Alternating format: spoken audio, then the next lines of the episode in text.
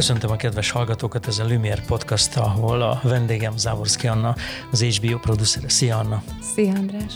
Örülök, hogy itt lehetek nálad. Köszi, hogy eljöttél, és bele is csapunk. Hadd mondjam azt, hogy engem lenyűgözött, engem levette a lábamról a besugó, aminek te producere voltál. Nyilván egy csomó mindent olvasott az ember, kommenteket, kritikákat, méltatást, tudom, hogy a lehúzást, lehúzást is, de tudom, hogy a, a fiataloknál hihetetlen magasan, magasan van a, a, az értékelése a, a műnek. Te hogy éled meg visszatekintve a, ennek az egésznek, a, a, a besugónak a fejlesztését, az ötlettől a, az adásig. Tehát bocs, még egy fél mondatot, hogy azt terjedt el a városban, és ez remélem, hogy a kedves podcast hallgatókat is érdekli, hogy ez egy olyan csodálatos projektfejlesztés volt, ami szerintem egészen kivételes, hogy, hogy a szerző, aki egy ifjú alkotó, írt valamit, és forgatott hozzá egy trélert, talán egy fél oldala, egy fél órást, amit betett egy borítékba, és az HBO portáján letette azzal, hogy ez eladó. De lehet, hogy ez, ez a városi legenda ezt egy kicsit már így e, szétszincálta, vagy kiszínezi. Hogy történt valójában? Valóban így van, hogy több, több médiumban is nyilatkozott Szentgyörgyi Bálint író-rendező. Egy picit talán túldimenzionálja most már a média, és tényleg itt-ott úgy van szétszedve a sztori, ami, ami nem igaz, de azért van igazságtartalma természetesen. Bárint behozta a könyvet, és alapvetően a könyvet is hozta be elsőre. Akkoriban egyébként Krigler Gábor volt a kreatív producere az HBO-nak, aki aztán elolvasta, és pár hónap után ö, visszaválaszolta Bálintnak, hogy igen, gyere be, akkor beszélgessünk erről, és talán ugyancsak több cikkben el lehetett olvasni, hogy ez alatt a Bálint egyébként elkészítette a további epizódoknak a forgatókönyvét, outline-ját, és igen, volt egy úgynevezett pilot mű, ami azért nem nevezhető olyan pilotnak, hogy ugye egy teljesen házi sufni tuninggal elkészített műről van szó, ami olyan szempontból biztos egy jó húzás volt a Bálinnak, hogy megmutatta azt, hogy rendezői szkíjei is vannak, hiszen alapvetően nálunk íróként kopogtatott be és az ő célja egyébként alapvetően az volt, hogy, hogy rendezőként is jegyezze ezt a sorozatot. Nem lévén tapasztalata, vagy nem volt ugye előzetes munkája, ez a pilot segítette őt ebben, hogy azért ehhez tényleg tudjam felmutatni dolgokat. Nagyon hiszek abban, hogy ha valaki jó ötlettel érkezik be egy céghez, akkor igenis legyen lehetősége ezt jól prezentálni, és hogyha jó, akkor pedig lehetősége legyen ezt elkészíteni. Szükségünk van szerintem olyan történetekre, aminek pozitív a kimenetele.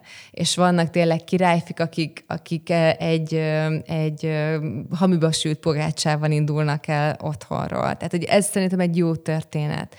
Az a része azért ami időintervallumban ezt be kell helyeznünk, hogy ezek nem egyik napról a másikra történtek meg. Az, hogy ezt a műsort fölvettük fejlesztésre, az egy fél éves döntés volt. Majd, amikor fölvettük fél éves döntés után, és elkezdtünk róla dolgozni, átstruktúrálták a cégünket. Maga a fejlesztés körülbelül másfél-két év volt, azért, mert különböző szélirányoknak megfelelően változtak, hogy éppen mit szeretnénk az a műsor kapcsán hogy hogyan legyen a fejlesztés dramaturgiája vezetve, hova érkezzen meg a vége, mennyi pénzből fogjuk tudni ezt megcsinálni. Ilyenkor, a, bocs, ilyenkor a, az instrukciókat, vagy az inputokat, vagy a kéréseket, azokat honnan kaptátok? Ugye elsősorban mindig úgy működik, talán a legtöbb platformán, hogy van egy, egy lokális producer, aki gondozza a projektek addig a pontig, amikor már fel tudja küldeni a regionális producernek.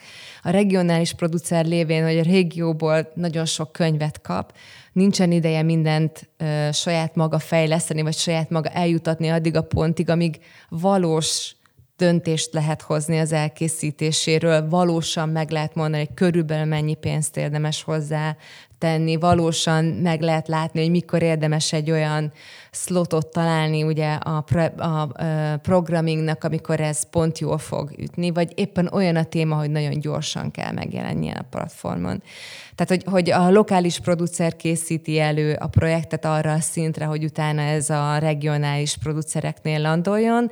Miután landol, ott egy olyan döntés születik meg, legalábbis a mi gyakorlatunkban így született meg, hogy igen, felvesszük fejlesztésre, és akkor a fejlesztő regionális producerek is bekapcsolódnak. Tehát mire odaértünk, hogy eltelt mondjuk 8-9 hónap ettől a csodálatos momentumtól, hogy besétált és lerakta a portán az anyagot a Bálint, utána pedig csatlakozott mondjuk ez négy-öt ember, aki ezt azért intenzíven fejlesztette. Amikor a lokális és a regionális producerről beszélünk, akkor ezt melyik városokban kell elképzelnünk, hol vannak ők?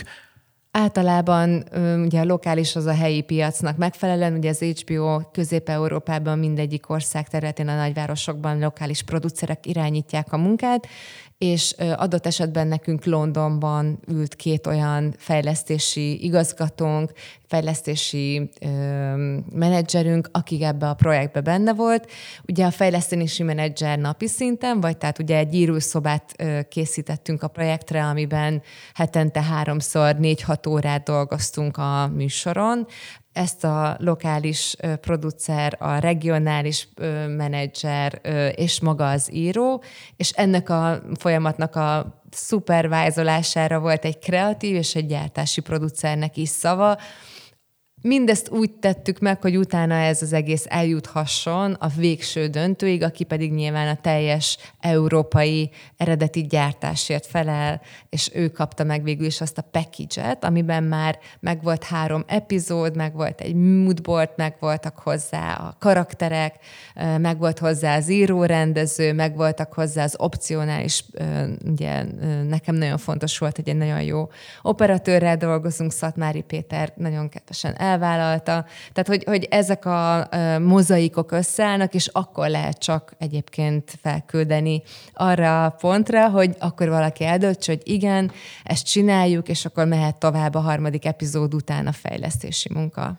Nem titok, hogy mi most egy olyan házi tárgyalás vagy megbeszélés után ültünk le erre a podcast beszélgetésre, amelyik a a Lumière filmiskola őszi koordinált képzésén belül a producer szak vezetéséről szól, vagy hát a producer szak tanári karának összerakásáról szól, amelyben te nagy örömünkre részt veszel. Igen, Petrányi Viki, Sipos Gábor, Rajna Gábor, Stalter Judit és még mások mellett.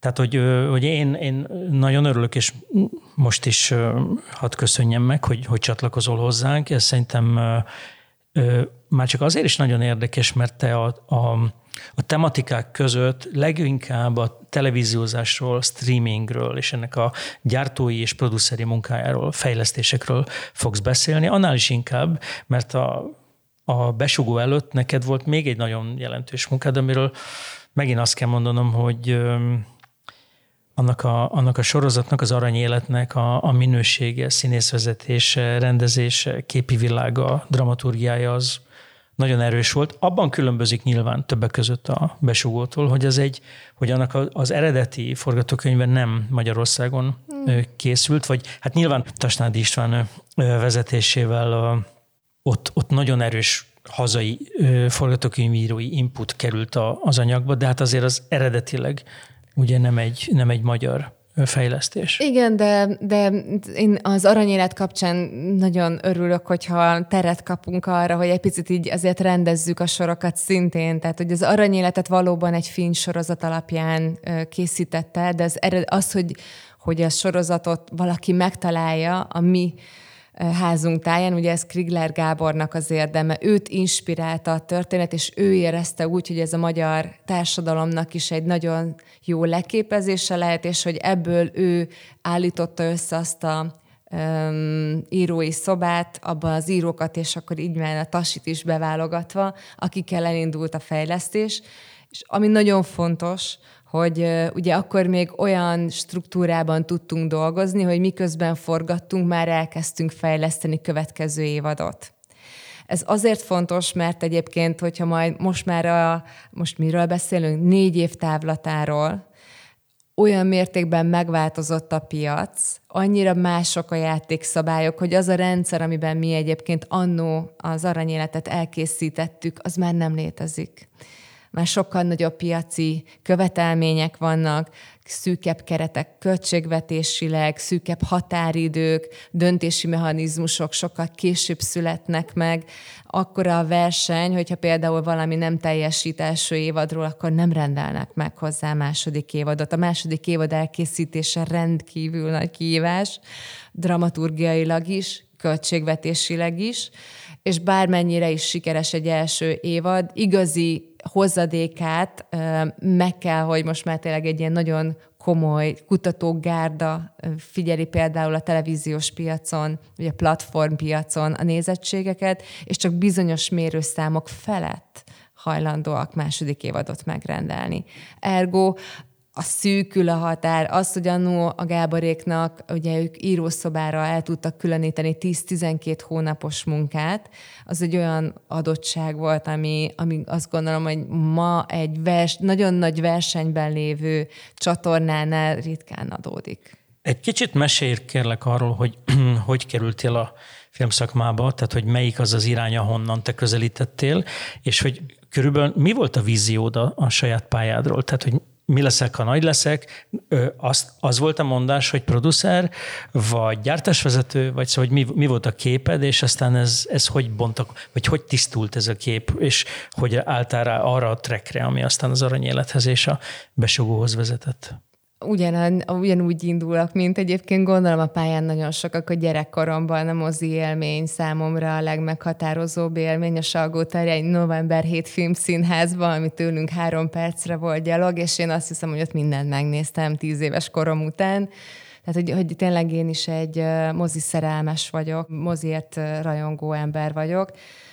Így aztán egyébként akkor, amikor eljutottam oda, hogy nem a színpadon fogok majd szerepelni, hanem, hanem a színfalak mögött, akkor én alapvetően egyébként rendezőasszisztensnek gondoltam magamat. De várj, egy pillanat ebbe hadd kérdezzek bele, hogy mondtad, hogy eljutottál oda, hogy nem a színpadon, mert volt egy olyan gondolat, hogy... Igen, de az olyan nem annyira izgalmas szerintem ide, mert hogy én kortás táncművészként indítottam el a pályámat Budapesten annó, amikor még az iskolába jártam itt. Egy, egy, ez volt igazán az életem szerelme, de láttam, hogy ebből olyan nagy karriert, vagy olyan nagy lehetőségeket én nem tudok hozni, hiszen én 14 éves koromban kezdtem el igazándiból komolyan venni a táncot. Mármint, hogy túl későn igen, akkor. túl későn. És hogy, hogy előbb-utóbb, de azt, azt nagyon jól tudtam, hogy, hogy engem a művészetek érdekelnek, és akkor valahogy így előbb vagy utóbb, ugye ez ember, hogy Budapesten mit tehet, hogyha nincsenek nagyon osztálytársai, barátai, hát a moziban ül mi más, tehát én, én délelőttes és kora délutános mozi előadásokon ültem a 90-es évek végén. Úgyhogy igen, tehát hogy alapvetően rendezőasszisztensként gondoltam magamra, nagyon sok reklámban dolgoztam, vagy egy-egy olyan produkcióban, ahol kezdő rendezőasszisztensként rövidfilmeknél, videoklipeknél, reklámoknál én úgy indítottam el a pályát, ami engem megfogott, és amiről egy idő után tudtam, nyilván azért, mert a, a hátterem, vagy az, a, az, ahogy én az irodalomhoz annak idején hozzáálltam, azért adott engem arra a dologra, hogy, hogy azt tudtam, hogy nem leszek rendező, tehát hogy az a skilljeim nincsenek meg. Ma hogy érted, hogy az, ahogy az irodalomhoz, hogy, hogy nem szerettél írni, inkább olvastál, mint írtál? Vagy? Igen, tehát aha, hogy, hogy aha. kifejezetten azt éreztem, biztos, hogy, hogy, hogy ha más producerekkel beszélsz, vagy akár lehet, hogy most nem is veszek ide másokat, nekem az az élményem volt, hogy mindig nagyon jól megértettem a színészeket, rendezőket, írókat, és nagyon jól tudtam velem beszél, velük beszélgetni, és már húsz évesen arra eljutni, hogy, hogy mi érdekes egy-egy szerepben, hova érdemes tenni a hangsúlyokat. Tehát, hogy, hogy valahogy ez a része engem mindig úgy éreztem, hogy akkor, agyok, akkor vagyok elememben. Nem tudtam akkor még megfogalmazni, fogalmam sem volt, hogy mit csinál egy producer, én azt tudtam, hogy egy rendezőasszisztens ezek között az emberek között mozog, és akkor ott szükség van az ő véleményére, segítségére, inspirációira. Tehát én így indultam be ebbe a szakmába. De hogy elkezdtél tulajdonképpen megtanulni forgatókönyvet olvasni, vagy filmet elemezni? Nem. Akkor én még egyáltalán nem kezdtem el. Én kifejezetten onnan indítottam el a dolgot, hogy, hogy egy rendezőasszisztensként elkezdtek külföldi produkciókba hívni, és akkor egyszer csak oda rájöttem, hogy fú, ennél van egy még izgalmasabb szerep, a gyártáson belül a line producerek, a külföldi, ugye én nagyon sokat, több éven keresztül a kis hazánk egyik nagyon neves gyártócégénél, Pioneer Productions-nél dolgoztam, rengeteget tanultam ott a gyártásról, a külföldi munkákban nagyon-nagyon sokat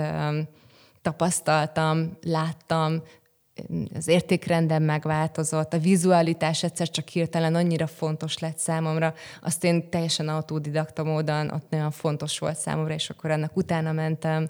Tehát, hogy, hogy, hogy egyszerűen kitágult a világ, és én ott nagyon sok mindent magamba szívtam.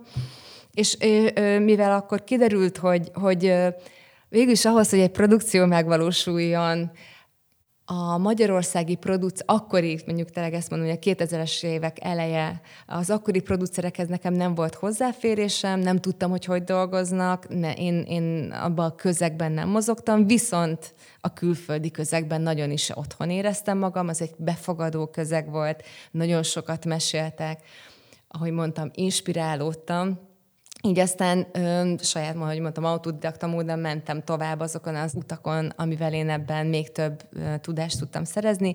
Nyilván vannak ugye nemzet, már akkor elkezdődtek ezek, hogy mindenféle nemzetközi workshop, fórum, ö, el lehetett menni tanulni, és én ezeket mind végigjártam. Tehát, hogy én, én ezeken tudtam még plusz olyan tudást szerezni, hogy ebbe a közegbe még inkább kompetens legyek. Ezt úgy kell érteni, hogy befektettél a saját Abszolút. képzésedbe, jövődbe, Igen. és Igen. kurzusokra befizetted magad, ahol a producer szakmáról, és ezen belül el tudnád mondani azt a két, három, négy vagy tíz területet, azokat a topikokat, azt a tematikát, amik a leginkább emlékezetesek oh, a számodra? Én gyakorlati ember vagyok, tehát hogy ugye, ahogy mondtam, hogy alapvetően az e, érzelmileg mindig is a rendezők és a színész színészekhez kötöttem. Például az első ilyen kurzus egy jogi kurzus volt, és a, a szerződéseknek a kezelése, hogy milyen szerződések vannak különböző talentekkel, különböző műsorokkal. Tehát, hogy nekem az első az volt, hogy én miben fogok tudni majd akkor, ha visszatérek erre a kurzusról,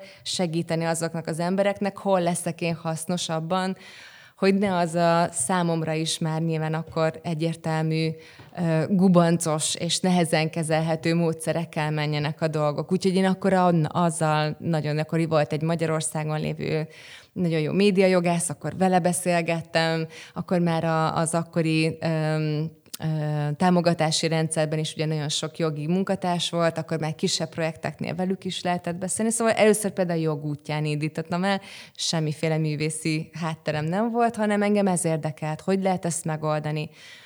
A másik pedig az, hogy amikor nyilván, amikor az ember ö, szervizmunkákban dolgozik, ott ez egy nagyon erős és komoly követelmény, hogy költségvetést kell kezelni, ez megint egy olyan volt az, hogy elmenjen az ember egy lány produceri képzésre, az nem volt kérdés. Én ebben nagyon jó akartam lenni, és láttam is, hogy vannak nagyon jó példák. Tehát én kifejezetten azt vettem észre, hogy, hogy azokkal a módszerekkel, amiket annól láttam, hogy a magyarországi közegben nem működtek, vagy nem, nem voltak honosak, az új módszerekkel sokkal több dolgot el lehetett érni, nem azért, mert feltétlenül több pénz van, hanem okosabban van elköltve.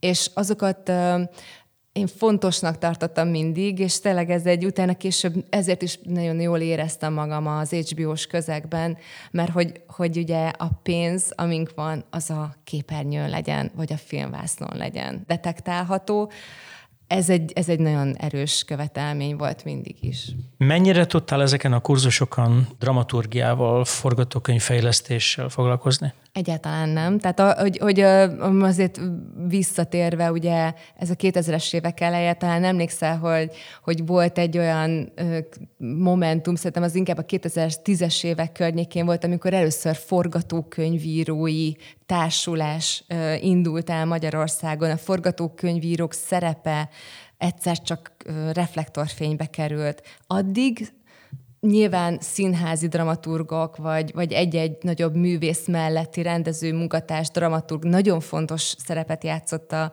filmek elkészítésénél, de tévénél olyan, hogy forgatókönyv, mint Nimbus, ez nem létezett. Hát ö, olyannyira, hogy, a, hogy az akkori SZF-én is ö, igazán ezekben az években, néhány évvel ezelőtt, az előtt ö, indult el annak a végiggondolása, hogy a forgatókönyv író, írás az egy mesterség, amit lehet tanulni, lehet tanítani. Így van. E, igen. Talán megvan a Fédin, mint, mint akik több, több rendezvényt is készítettek, és ugye több helyen elindították a, a tevékenységüket, és előbb-utóbb egyébként tehát azért mondom, hogy az én pályafutásomban sem szerepelt elsődlegesként, én valahogy mindig bennem is a, egy, ugye Magyarországon azért egy alkotói játékfilmkészítés megy, tehát a rendező, mint maga, aki írja a könyveket, aztán ő reg is rendezi. Tehát, hogy ez a vonal, ez nekem teljesen befogadható volt. Úgy gondoltam, hogy ilyen a rendszer. Az, hogy vannak forgatókönyvírók, akik egyébként forgatókönyvíróként egy-egy rendező mellett készítik el, vagy nehogy Isten tényleg önmaguk jogán nagy sztárokká nőhetnek, ami egyébként Amerikában vagy Nyugat-Európában akkor már valós dolog volt, ez, ez akkor kezdett el beszivárogni hozzánk. Úgyhogy én utána, miután az HBO-hoz bekerültem, és megismerkedtem Krigler Gáborral, láttam az ő munkáját és az ő hozzáállását a tévés forgatókönyvek fejlesztéséhez. Nekem ő egy ilyen mester ként jött be az életembe, és világította meg, hogy ez mennyire fontos, hogy itt mennyi munka van ezzel, hogy ezt mennyire lehet jól csinálni, hogy, hogy milyen um, szabályrendszerek vannak, amiket be kell tartani, aztán föl kell rúgni. Tehát, hogy, hogy mindaz, a, a, ami a, a szakmának egy fontos eleme, azt azért én az HBO berkein belül kezdtem el tévés produkciók kapcsán tanulni.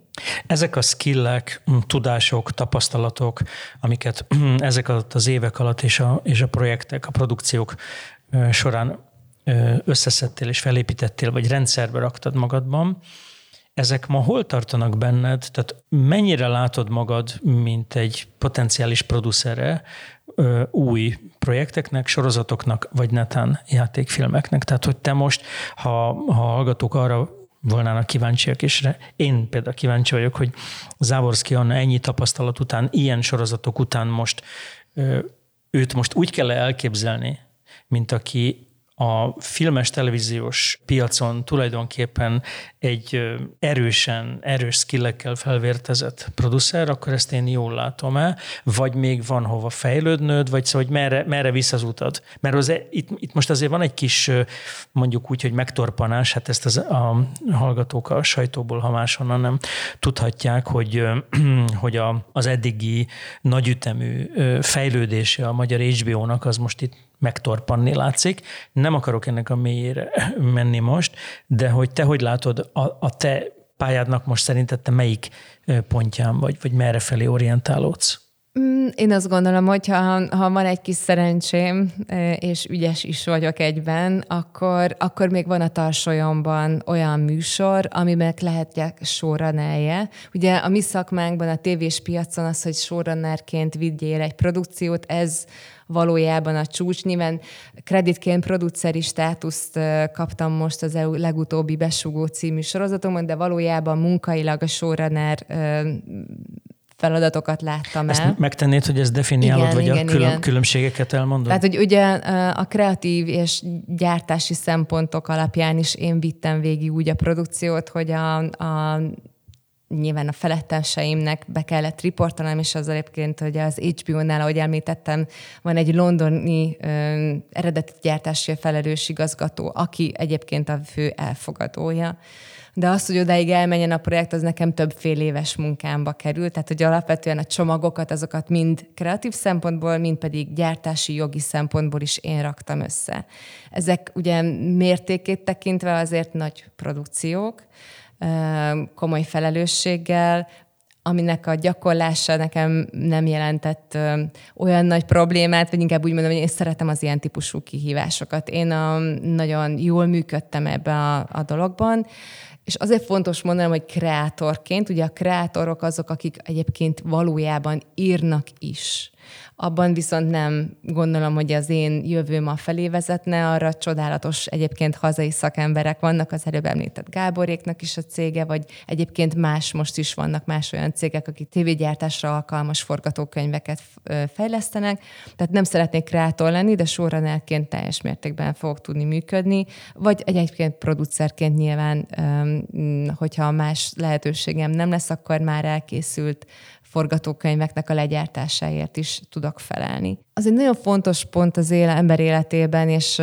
és producerként is, hogy, hogy van egy kreatív oldala a munkánknak, amiben saját víziónk van arról, hogy milyen történeteket kellene mesélni, és ebben találunk meg partnereket. Tehát nem mindig az van, hogy vagy egy kreatív ember, egy rendező, vagy egy író keresi meg a producert, és aztán a producer nagyon ügyesen legyártatja és gondozza a megjelenésig és a csodálatos marketing kampányig, hanem nagyon sokszor van, ugye ezt be szeretném dobni például dokumentumfilmeknél is, hogy amikor egy, egy ötlet vagy egy téma az, amit a producer úgy érez, hogyha ebbe most investál, akkor onnan ez ki fog fejlődni, és lesz belőle egy olyan műsorszám másfél-két éven belül, aminek nagy sikere vagy nagy jelentősége lesz. Tehát, hogy én ezt a vonalat szeretném majd egyébként magam szempontjából fejlődésként megélni, hogyha a lehetőségem lesz rá. Ezt úgy is lehet érteni, hogy, a, hogy az ötletfejlesztésbe, tehát hogy a, a, a a filmtervfejlesztésnek tulajdonképpen a legelső fázisába, tehát az ötletek megtalálása, definiálása, Igen. és aztán az ötlet fejlesztése, ameddig abból valamilyen olvasható, értelmezhető formák, szinopszisok, treatmentek, outline-ok keletkeznek még a forgatókönyv előtt, hogy ebbe a fázisba érzel magadban nagy potenciált és tudást Igen. és ambíciót, Igen. hogy felfedezzél új témákat, ha jól értem. Igen, illetve hát ugye ez egy szemlélet és látásmód a, a világunkra azt érzem, hogy, hogy olyan széles körű ismereteket kellett elsajátítanom az elmúlt tíz évben, nemzetközi porondon kellett többször megfelelő emberekkel kompetensen beszélni. Ez, ez egyébként nagyon sok háttérmunkával jár, és csak azért mondom, hogy ugye ebben az iskolában is egy produceri munka. Ugye beszélhetünk arról, hogy honnan szerzünk pénzt, milyen fesztiválokra megyünk el, de az, hogy a személyes produceri szkíjeink hogy fejlődjenek, az nem csak abból áll, hogy szakmai képzésben, hanem világszemléletben is folyamatosan ugye ott kell tartanunk a kezünket azon, hogy mi az, ami ma egy társadalmat egy-egy közösséget, egy-egy egyént érdekelhet, mert abból lesz egy olyan sztori, aminek van sikere. Ha ebben nem találunk valamilyen csatornázást, még akkor is, hogyha egy régmúlt esemény feldolgozásáról van szó, akkor nagyon nehezen találjuk meg a közönségünkhöz az utat. Akkor azért ez sok mindent jelent. Ez többek között azt jelenti, most próbálom lefordítani, hogy meg kellett tanulnod nagyon jól pitchelni nyilvánvalóan, tehát úgy prezentálni az ötletet bármelyik fázisban, hogy, az, hogy ez a különböző tárgyalási szinteknek megfelelően az ott, az ott utat tudja magának törni, tehát be tudja drugni az adott téma előtt az, az ajtót.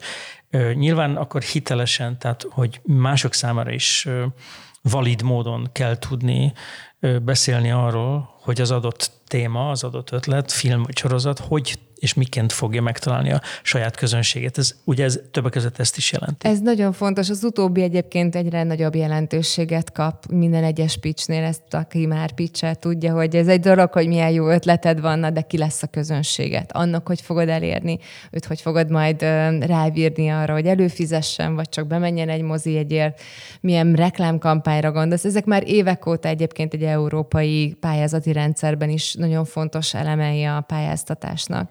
De egyébként csak azért mondom, hogy, hogy ne essen kétség, egy nagy csatornál ugyanúgy el kell tudnom adni. Tehát nekem ugyanúgy el kellett tudnom adni abból a hat darab ötletből az én regionális főnökeimnek minden egyes dollárral el kellett számolni, és minden egyes kreatív kérdésre választ kellett adni. Akár vizualitásról, akár történetmesélésről, akár színészekről volt szó.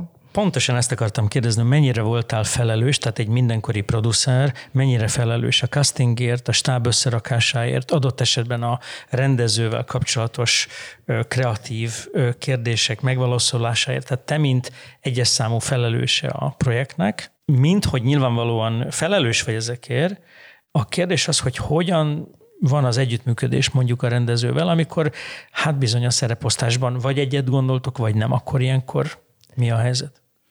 Ugye um, onnan kezdeném azt, hogy, egy, hogy um, abban a rendszerben, amiben én dolgoztam, és amit egyébként nagyon jó rendszernek tartok, nem biztos, hogy mindig fenntartható, és nem biztos, hogy mindig finanszírozható egy csatornáltal, de ez egy jó rendszer, ahol a helyi producer együtt él a tartalommal. Tehát az első gondolattól, hogy ez milyen tartalom legyen, annak a fejlesztésével én, én és ugye az előttem járók is együtt lélegzett, pontosan tudtam, hogy honnan, hova kell eljutni a történetnek, milyen karaktereknek, hogy kell fejlődnie, és milyen katarzis kell a nézőnek átélnie.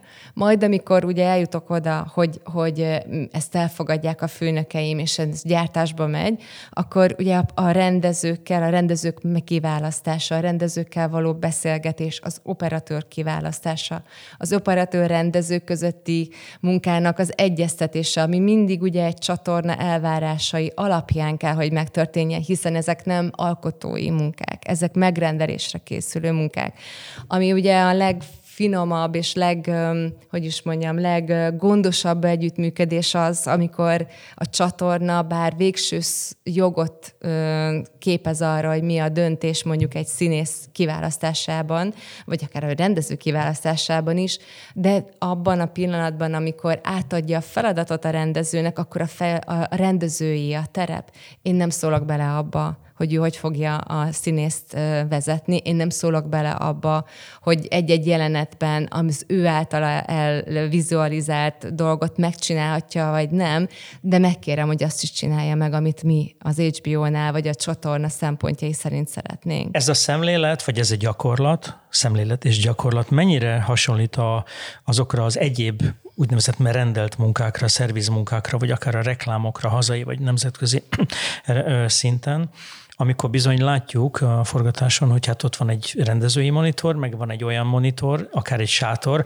ahol ott ülnek a rendező, a, a megrendelő képviseletében sokan, és ahol te szintén a csatorna képviseletében, ha jól értem, úgy kell nézzed a, a különböző felvételeket, hogy Hát igen, ahogy az előbb te mondtad, ez igen. nem egy szerzői film. Hanem ez nem ez... egy szerzői film, viszont ugye még egyszer, ez, ezt a, az, hogy eljussunk a forgatásnak erre a pillanatára, azt megelőzi egy két hónapos közös munka, amikor megbeszéljük, hogy egy-egy jelenetnek melyek azok a kulcsjelentek, annak mi a fontos része, mire kell koncentrálni, milyen munkát kell ott megcsinálni. Tehát, hogy azért nem úgy megyünk a forgatásra, hogy fogalmunk sincs, hogy mi fog ott történni. Persze, tehát ez egy felplánozott, kitalált, ez felplánozott, leegyeztetett, világítási tervel rendelkező, berendezési tervel. Így van, tehát hogy azért ez egy, egy nagyon gondosan előkészített munka. Azért minden, minden dolog úgy működik, ahogy az emberek működtetik.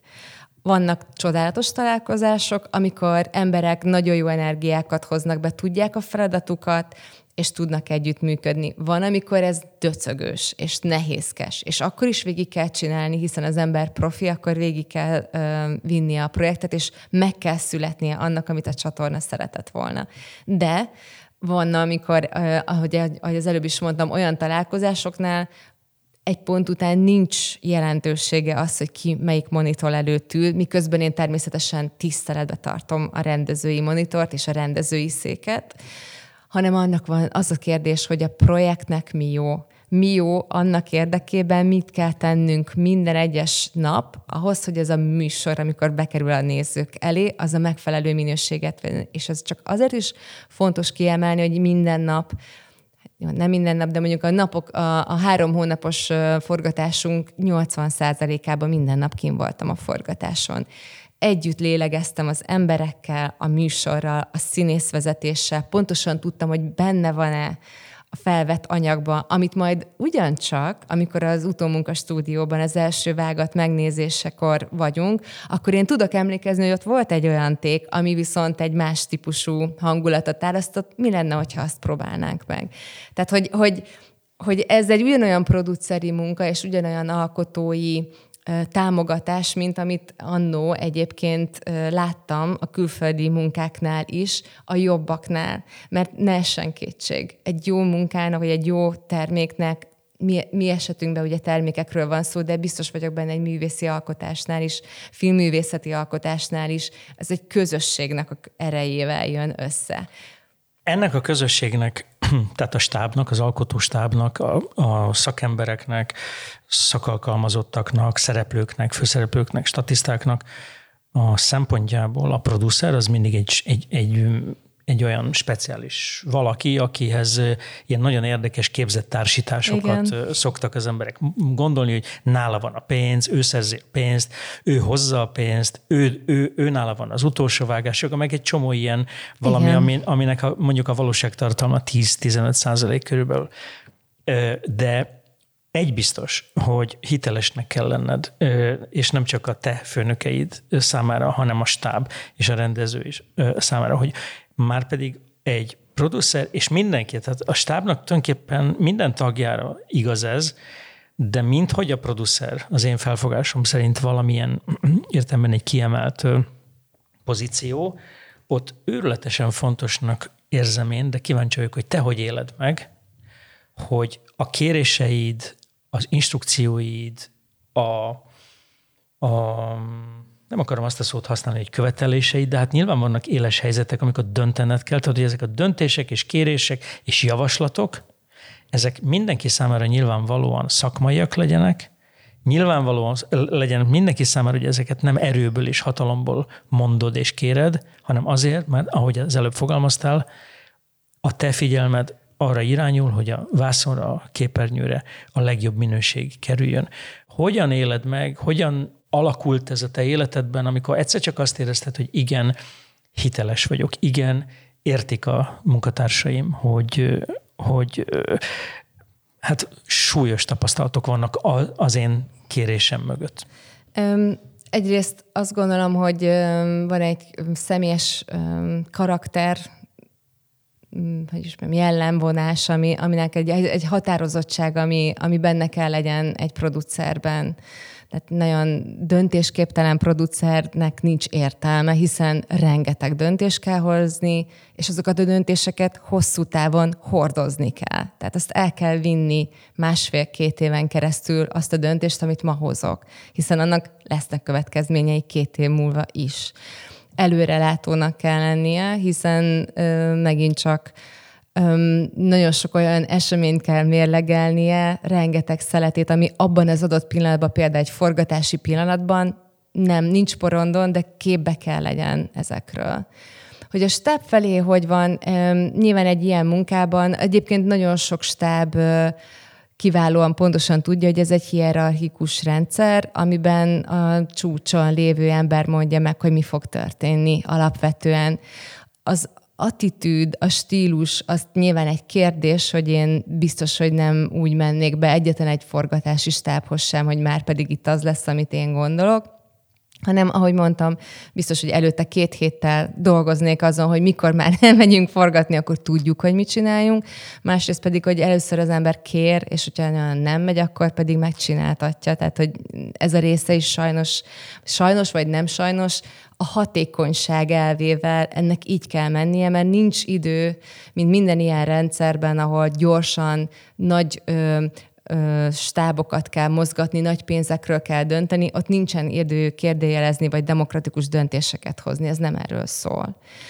Az, hogy, a, hogy, hogy, hogy ez, hogy is mondjam, hol, hol van ez a pont például nekem, hát ott van nyilván az a pont, amikor látom, hogy annak van egy olyan eredménye, és azok az emberek, akik emlékeznek, hogy azért sok minden ott azért volt, mert ott közösen ezt csináltuk az én vezetésemmel, annak nyilván van egy értéke, és akkor az ember látja, hogy elfogadják, de ne, ne legyen megint csak kétséged a felől, hogy nagyon sokszor ezt minden új környezetben, nekem is van például most egy kihívásom, hogy egy teljesen más típusú műfajban tapasztalat nélkül dolgoztam, és ö, első körben egyébként figyelek, és azt próbálom megnézni, hogy, hogy a tapasztalat, ami, ami van, az hogyan hasznosítható egy teljesen más műfajban, mint amit eddig csináltam, hiszen most az HBO éppen egy reality-t készít el, és abban ugye nekem semmilyen tapasztalatom nincsen, mégis ott voltam a forgatás ugyancsak 80 án és figyeltem, hogy mi az, amit aztán majd az utómunkában tudunk használni.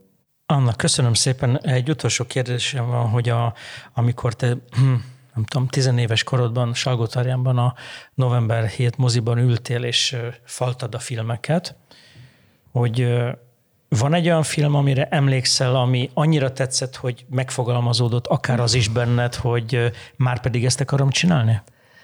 Hát nem a November 7 filmszínházban volt, hanem, hanem egy még félreesőbb valamelyik művelődési házban, Karancslapújtőn, nem tudom hol, de én elmentem megnézni ott az egyik legcsodálatosabb filmet, és el is érzékenyülök, mert erről nem is beszéltem már ezer éve ahol is a 2001 űrödessziát láttam. És a nyitóképsorban tudom, hogy engem megvett örökre a filmkészítés. És én, én ott, én, én azután is és onnan is minden egyes pillanatban, amikor lemegy a, a sötét lesz a moziban, és várom, hogy elinduljon az első képkocka, akkor egy ünnep számomra ez a pillanat. Úgyhogy... Fel, fel tudod idézni ezt a képsort egyébként? Ó, persze. Elindul a csodálatos űrhajó az űrben, és, és egy, egy klasszikus zene szólal meg. Minden, amit a 90-es években akkor a szifiről tudtunk, meghazudtolta számomra az a filmalkotás, és, és elvarázsolt, és, és tényleg a, a rabja lettem Kubricknak, és utána minden filmjét megnéztem nyilván, amit lehetett, meg a műfajnak, egyébként a szifinek is, és egyáltalán annak a történetmesélésnek, amit, amit ott akkor megtapasztaltam. A, jól érzékelem, hogy számodra a filmkészítés szenvedélye, tehát ez a szenvedélyből fakadó megközelítés, ez, ez meghatározó? Tehát, hogy ez, ez, ez, ez erősen egy érzelmi vagy emocionális kérdés nálad? Um, igen, miközben én uh, fájdalmasan a hatékonyság embere vagyok igen. De, de hogy a hatékonyság mindig és elsősorban a művészi célok elérése érdekében. Köszönöm szépen Závorszki Anna, producer az HBO ö, nagy sorozatainak ö, producere volt a vendégünk. Köszi Anna. Köszönöm és szépen én is, hogy elhívtál, András. Köszi, és remélem, hogy a hallgatók élvezték. Kicsit megpróbáltuk körüljárni, hogy mi az a producer, mi ez a foglalkozás, és nyilván még kb. 200 kérdésem lenne, de talán majd folytatjuk. Köszi Anna még egyszer. Köszönöm én is. Minden jót a hallgatóknak. Sziasztok. Viszont hallásra, sziasztok. thank you